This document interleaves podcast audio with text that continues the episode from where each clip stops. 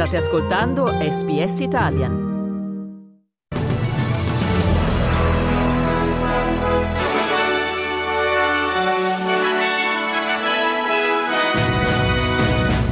Le inondazioni nella regione del Kimberley in Western Australia hanno superato livelli record. Anche l'Unione Europea dovrebbe introdurre controlli Covid per chi arriva dalla Cina. Si svolgono questo pomeriggio ora australiana in piazza San Pietro i funerali di Papa XVI. Nello sport, dopo la pausa del mondiale, riprende la Serie A con l'Inter che batte il Napoli, prima sconfitta per i partenopei. Buongiorno qui Domenico Gentile con il giornale radio di giovedì 5 gennaio 2023.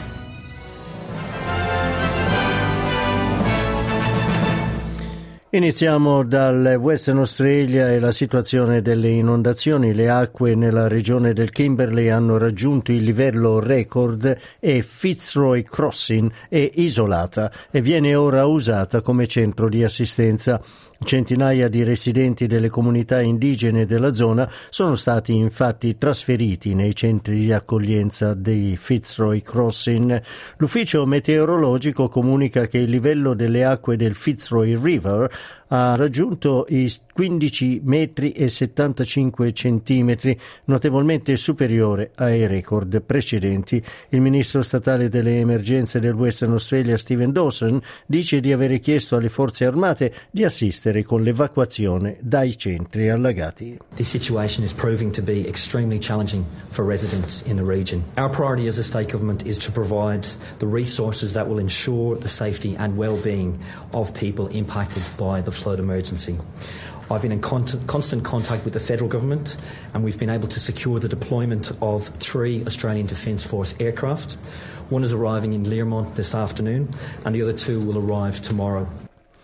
E il commissario dei servizi di emergenza Darren Clem invita i residenti della regione del Kimberley di tenersi aggiornati sulla situazione visitando il sito del governo statale. The safety of remote Indigenous communities is a high priority.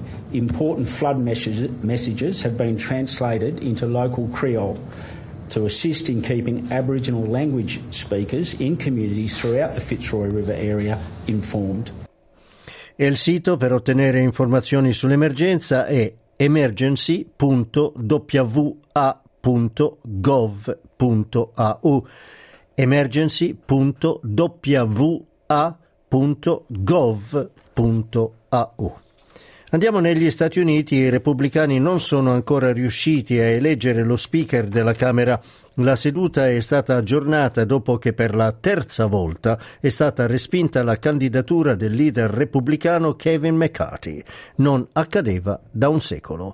Ad opporsi alcuni deputati repubblicani che hanno votato con i democratici. Per essere eletto McCarthy ha bisogno di 218 voti, ma ne ha ottenuti 203 alle prime due votazioni e 202 alla terza. Il leader dei democratici, Hakeem Jeffries, dice che i repubblicani hanno portato caos, crisi e confusione alla Camera dei rappresentanti. Today for the first time in 100 years, the House of Representatives failed to organize on opening day. Sad day for the House of Representatives as an institution. Sad day for democracy. It's a sad day for the American people. La Camera tornerà a riunirsi domani. Intanto l'ex presidente americano Donald Trump ha rotto il silenzio e ha invitato l'ala radicale e conservatrice del Partito Repubblicano a votare per McCarthy. La Svezia dice che non ci sarà un patto sull'immigrazione in Europa fino alla primavera del 2024. Lo ha detto il rappresentante svedese all'Unione Europea Lars Danielsson in una intervista alla rivista Financial Times. La Svezia ha la presidenza del Consiglio dell'Unione Europea per i primi sei mesi del 2023. Danielson dice che la Svezia farà sicuramente avanzare i lavori con piena forza, ma non ci sarà un patto migratorio definito. In cima all'agenda di Stoccolma resta il sostegno all'Ucraina. Un accordo europeo sull'immigrazione è uno degli obiettivi principali del governo di Giorgia Meloni. E si svolge questo pomeriggio ora australiana il funerale di Benedetto XVI, celebrato da Papa Francesco, la prima volta nella storia che un Papa celebra le esequie di un altro Papa. Il Vaticano informa che il rito sarà solenne ma sobrio. Il corpo di Benedetto XVI sarà tumulato nelle grotte vaticane e, come lui stesso ha richiesto, nella tomba che è stata di Giovanni Paolo II prima che la sua salma venisse trasferita nella Basilica di San San Pietro dopo essere stato fatto santo.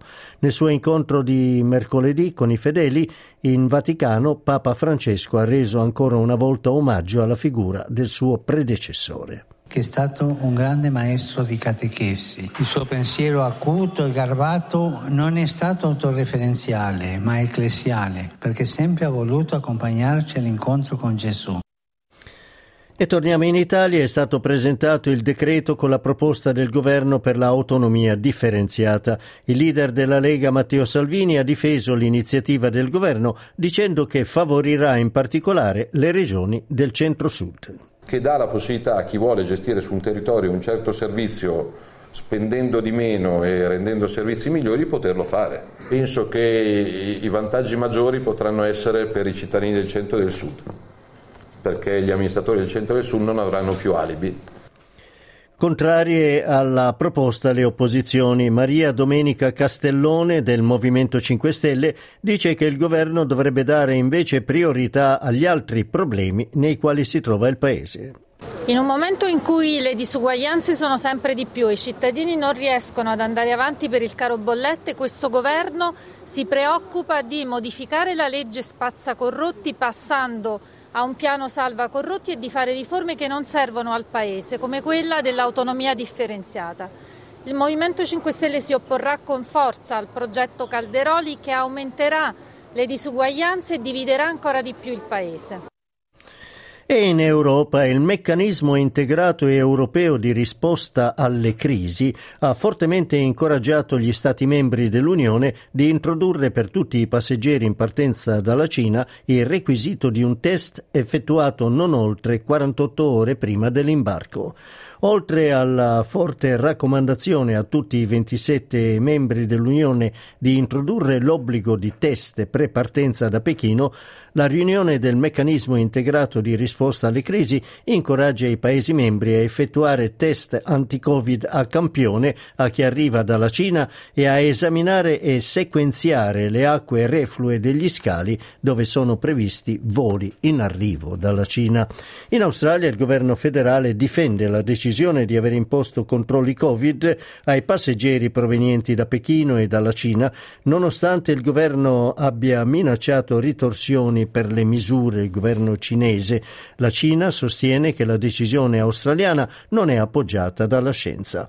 Da oggi tutti i viaggiatori provenienti dalla Cina dovranno avere effettuato un controllo Covid 48 ore prima della partenza ed essere risultati negativi.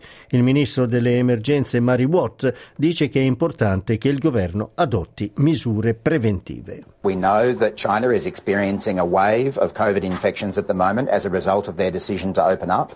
Uh, and the big concern that we have is that lack of transparency means that it's not possible uh, Intanto ci sono segnali positivi sul fronte commerciale tra Cina e Australia. Il governo di Pechino avrebbe deciso di riprendere l'importazione di carbone australiano la prima volta dal 2020. Sarebbe il primo risultato positivo dopo la visita della ministra degli esteri Penny Wong a Pechino prima di Natale. In quella occasione la ministra australiana aveva definito molto positivi i colloqui. Mercato dei cambi, il dollaro australiano vale 68 centesimi di quello americano, 65 di euro. Passiamo allo sport, calcio riprende dopo la pausa dei mondiali la Serie A con la, dice, eh, con la sedicesima giornata a Salerno Milan batte Salernitana 2 a 1, a Sassuolo Sampdoria batte Sassuolo 2 a 1, Spezia e Atalanta 2 a 2, Torino e Verona 1 a 1, Lecce batte Lazio 2 a 1, Roma batte Bologna 1 a 0, a Cremona Juventus batte Cremonese 1 a 0, Fiorentina e Monza 1 a 1, Inter batte Napoli 1 a 0, Udinese ed Empoli 1-1, la classifica prima sconfitta del Napoli che resta comunque saldamente in testa alla classifica con 41 punti, seguito dal Milan a 36 e la Juventus a 34. In fondo alla classifica Sampdoria con 9 punti, Cremonese 7 e Verona 6.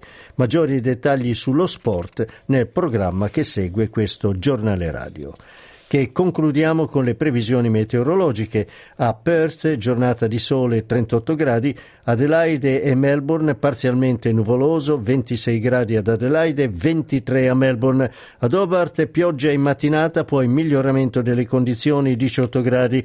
Nuvoloso a Canberra 21 gradi, a Sydney pioggia in mattinata, poi miglioramento delle condizioni 23 gradi, possibilità di piogge e temporali a Brisbane 32 gradi. A Cairns pioverà per tutta la giornata 30 gradi. A Darwin possibilità di pioggia 31 gradi. Volete ascoltare altre storie come questa? Potete trovarle su Apple Podcasts, Google Podcasts, Spotify o ovunque scarichiate i vostri podcast.